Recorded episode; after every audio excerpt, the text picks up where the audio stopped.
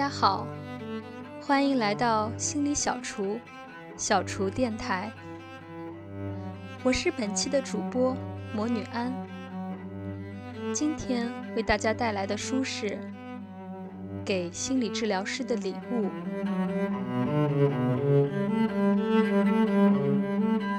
今天的题目多少有点标题党的意思，不过这句话不是我们说的。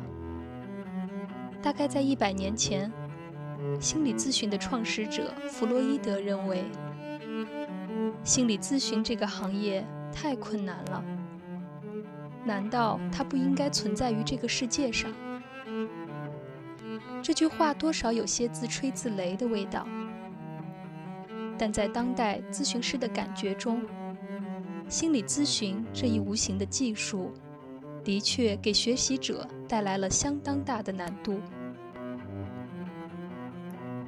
好在资深的心理咨询师不遗余力地给后代们留下了宝贵的财富。今天介绍的这本书，便是一本能够指导新手心理咨询师的教材。给心理治疗师的礼物，给新一代治疗师。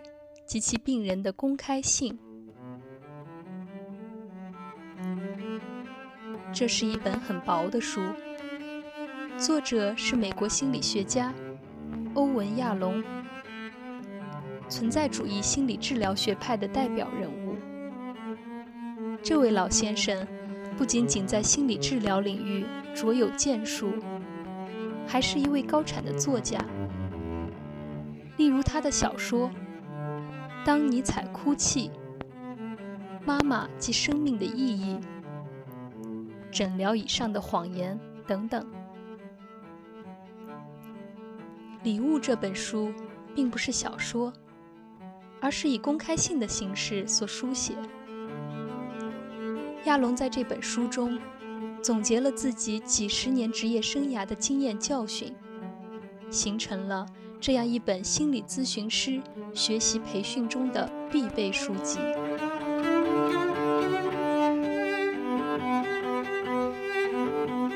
作者在第一章里面就表明了自己对于心理咨询工作的态度。我们过去习惯将心理咨询理解为解决问题的一种渠道。很多来访者都抱着获取某些具体操作方案的心态前来接受咨询服务，这其实是很多新手咨询师都经历过的一个坎儿。如何将来访者的客户需求转变为自己能够做到的咨询目标呢？亚龙在这个过程中提出了一条重要的思路。我们要把咨询师的工作定位到如何帮助来访者移除成长的阻碍上面。这显然来自于人本主义的思潮。我们先假定人本身是会向上发展的，这个过程在马斯洛的理论中被称为自我实现。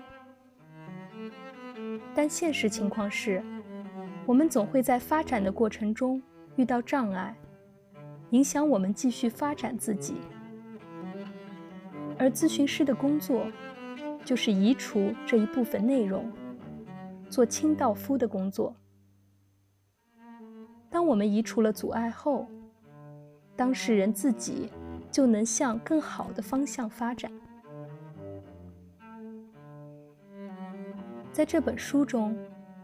亚龙提到了自己的一位女性来访者，她在失去丈夫后，相信自己不能继续再爱别人了。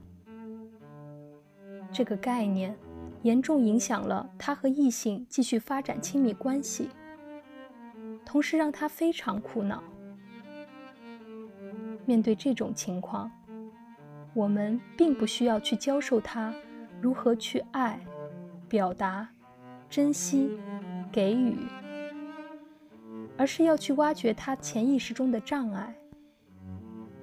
最终发现，对于这位女士来说，新的恋情意味着对亡夫的不忠，意味着过去的那一段感情是有瑕疵、不完美的。去爱他人，意味着自己与亡夫之间的爱情彻底死亡了。亚龙并不是一名传统的精神分析学派治疗师，虽然他在另一本著作《存在主义心理治疗》中认为，存在主义的取向仍然是动力学理论的一派分支。他的很多行为都看得出来，这不是一名节制的咨询师。亚龙也在反问：我们为什么要节制呢？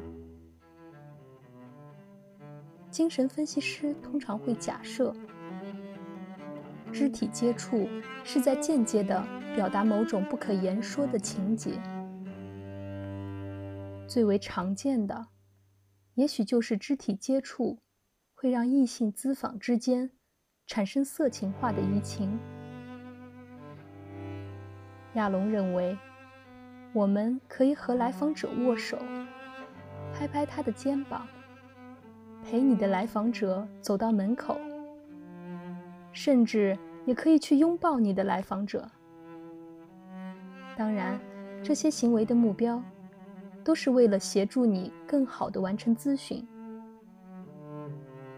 这些行为会变成我们下一次咨询的素材。比如，我们可以说，在上一次咨询结束时，你要求与我有一个拥抱。看来你非常强烈地体验到了什么。愿意谈谈这一部分吗？亚龙相信，能够帮到你来访者的，并不是你的言语，更包含你的行为。在和一名盗窃成瘾的来访者互动中，亚龙将自己的五十美元留在信封中，并告诉来访者：“如果你再有想要偷窃的想法，就从信封中拿出一部分来。”这个干预过程让来访者管理住了自己强迫性偷窃的行为。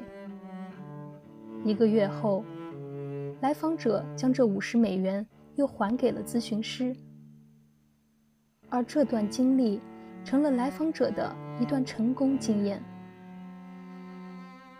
每当来访者准备通过合理化来促使自己产生偷窃行为时，咨访之间。就会讨论起这件事。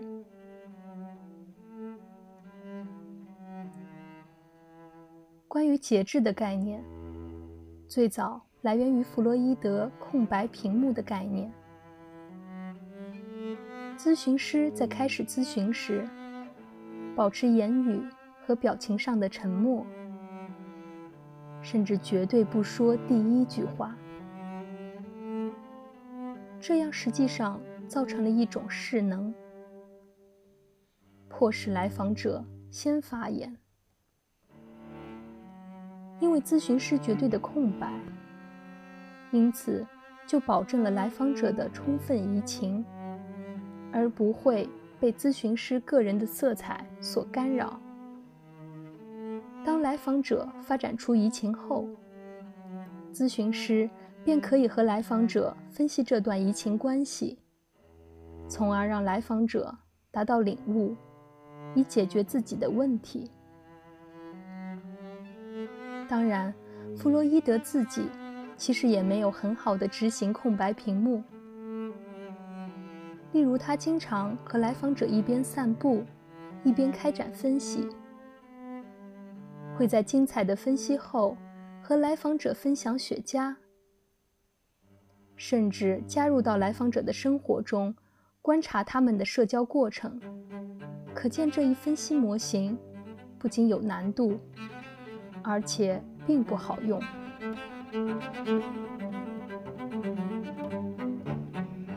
亚龙在一次咨询中，会和自己的来访者在咨询结束后相互分享对本次咨询印象性小结。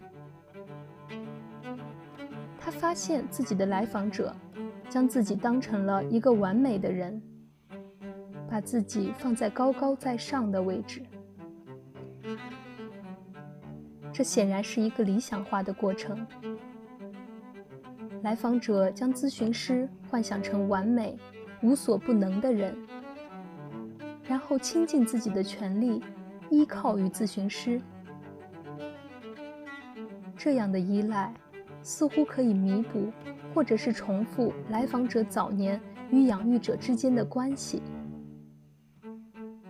亚龙很巧妙地在小节中表达了自己的某些挫败感、愤怒、空虚。失眠症状，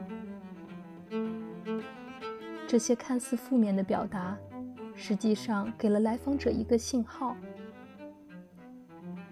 我也是一个人，我喝多了也吐，挨打也疼。虽然咨询师打破了来访者的幻想，但其实给来访者呈现了一个更真实的客体。反而会给人一种安全、踏实的感觉。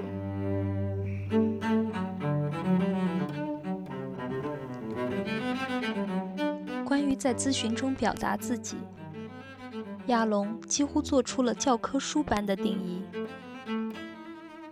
作者在书中将自我暴露分成了三种类型：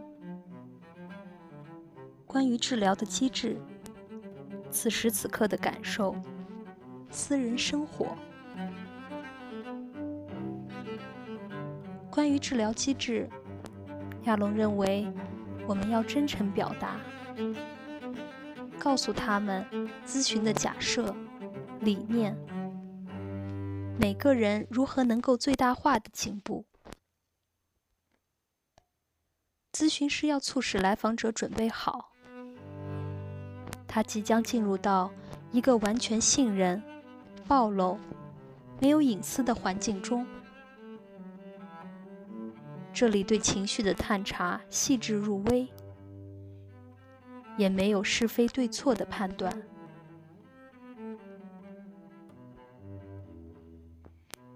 很清楚，我们需要谈到的一个领域是你和他人的关系。对我来说。很难了解到你在关系中的困难具体性质，因为我只能通过你的视角来了解你生活中的其他人。有些时候，你的描述可能无意中会有所偏颇，而我发现，如果我们关注于你和我之间的关系，对这个关系我有最准确的信息。那么，我就可以更好的帮助你。因此，我会经常请你来检查我们之间发生了什么。我们发现，亚龙及其存在主义理论取向非常重视资访之间此时此刻的关系。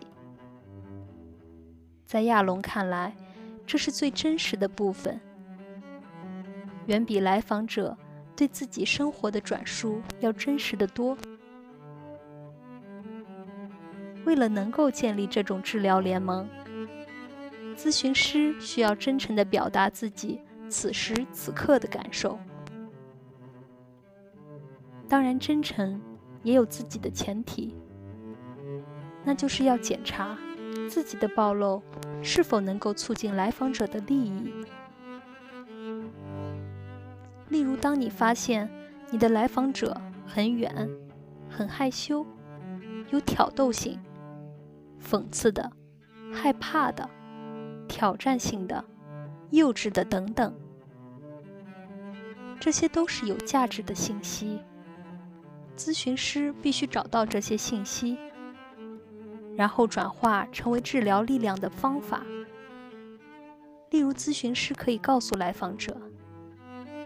他的某些行为让咨询师感觉到被拒之门外。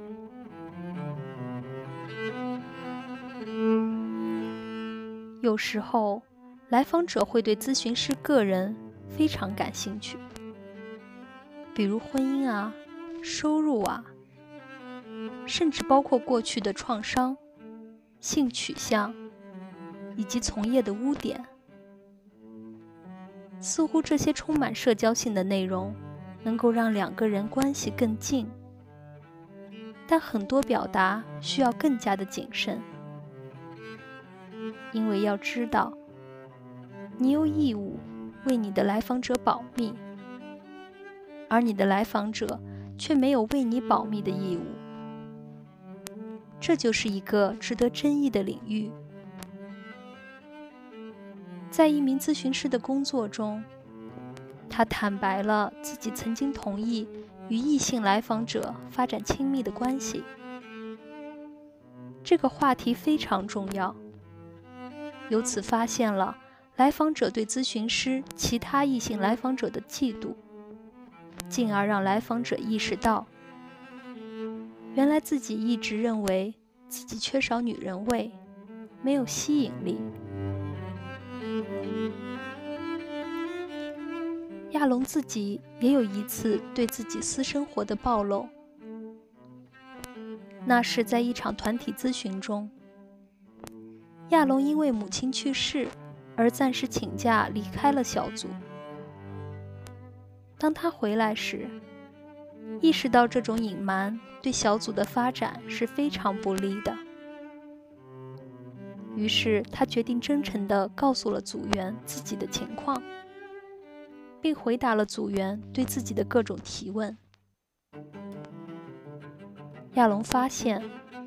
每位成员都与这件事情的不同点产生了链接。有些人想要知道关于葬礼的细节，有些人想要知道亚龙如何处理这个事件，有些人则侧重于家庭成员之间的关系。这种暴露对小组来说非常的重要。因为在小组的无意识中，大家都没有学会如何去暴露自己的隐私，或者是那些创伤性的经历。小组带领者的这一次暴露，相当于给小组做了示范，让大家相信这个小组是个有力量的容器，甚至连咨询师的丧失体验都可以拿出来谈。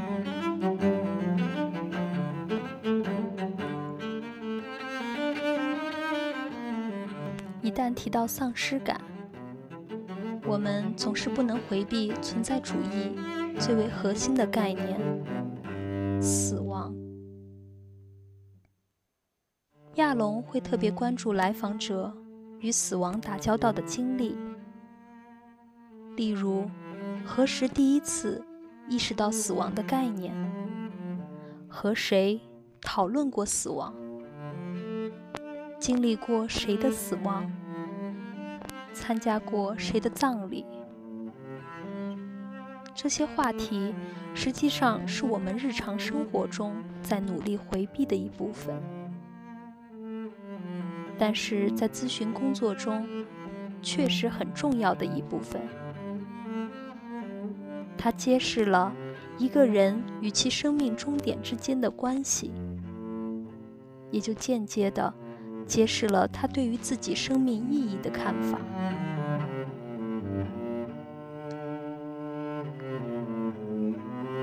一名来访者这样描述自己的梦境：我和我母亲在一间大屋子里，这间屋子像我们过去的房子，但是它的一面墙。被换成了一个海滩。我们走上海滩，妈妈催促我到水里去，我不愿意。不过，我从她那里拿了一把小椅子，我坐在上面，向水里挪去。水很黑，很快水就没过了我的肩膀。然后海水变成了花岗岩，然后我醒了，喘着气，出了一身汗。这个梦境其实能够更好地理解来访者。黑色的海水以及花岗岩都是死亡的象征。来访者一旦离开了自己的母亲，就会孤独地进入到死亡焦虑中去。他自己没法承担成人后的自由，依然要带着小椅子来做自己的依靠。但是在母亲身边，也许他很难体验到自己存在的意义。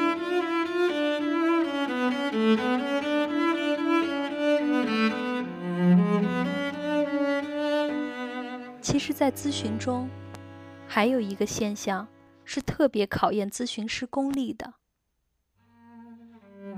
假如当你的来访者向你询问某件事该如何决定时，你该怎么做？也许很多咨询师都曾经。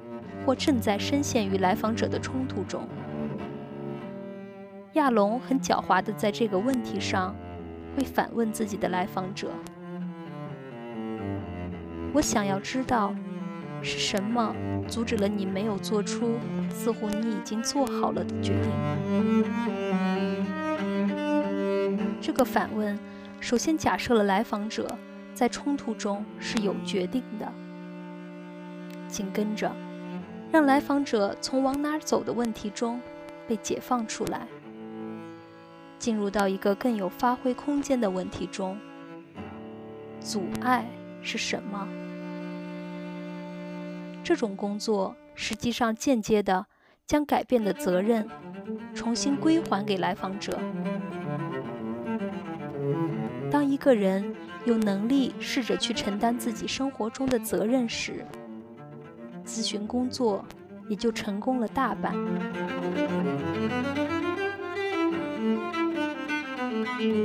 不过，要拒绝替来访者做决定，这实际上是非常考验咨询师的自恋的。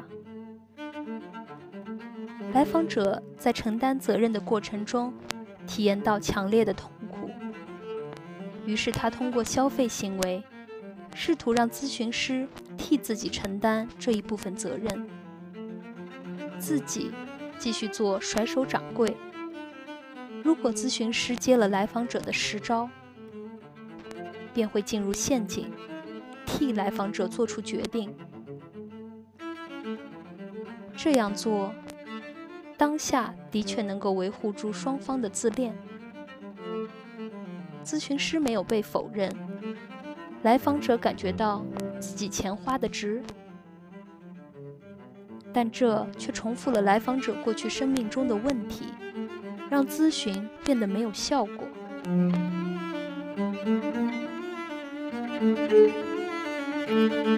但若咨询师在情绪层面上能够接受自己被来访者否认，他也许就会拥有更大力量。去和来访者打太极，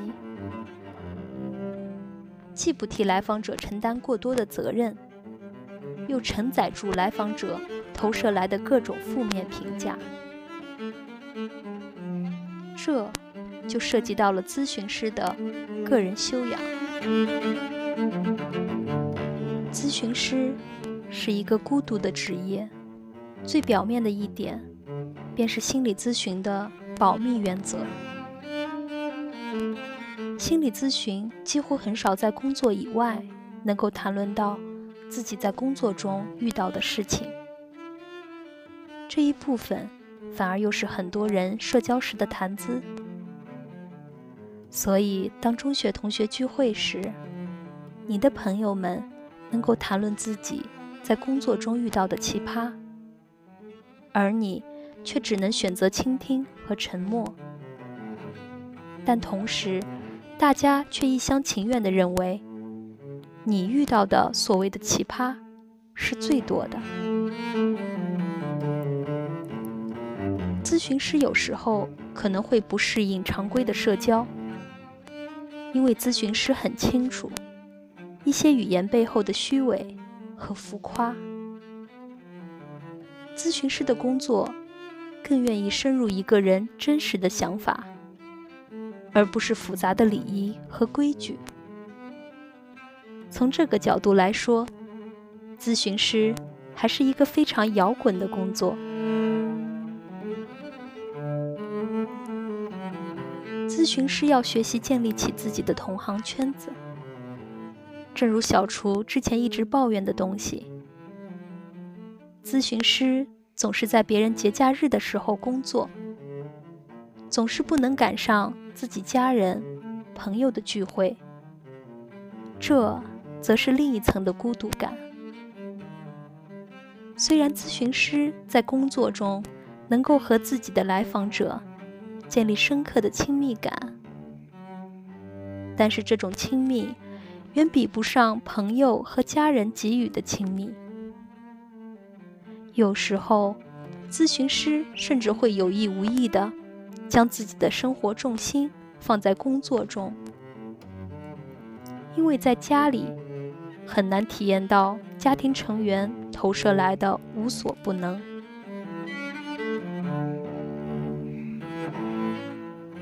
这本书的最后一段是小厨经常会引用的一部分，在这里也分享给大家。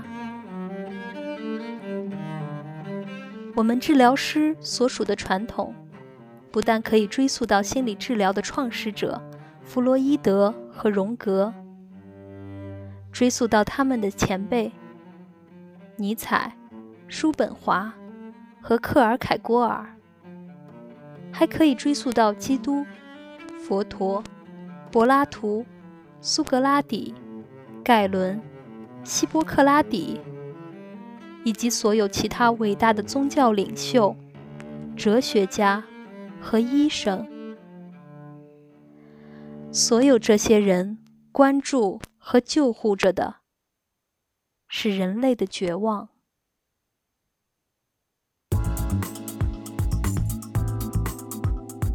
如果您对心理学感兴趣，欢迎关注我们的微信公众号“心理小厨”，微信搜索拼音。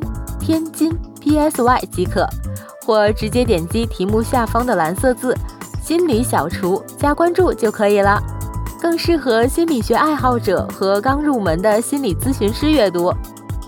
更多精彩，期待与您的每一次相遇。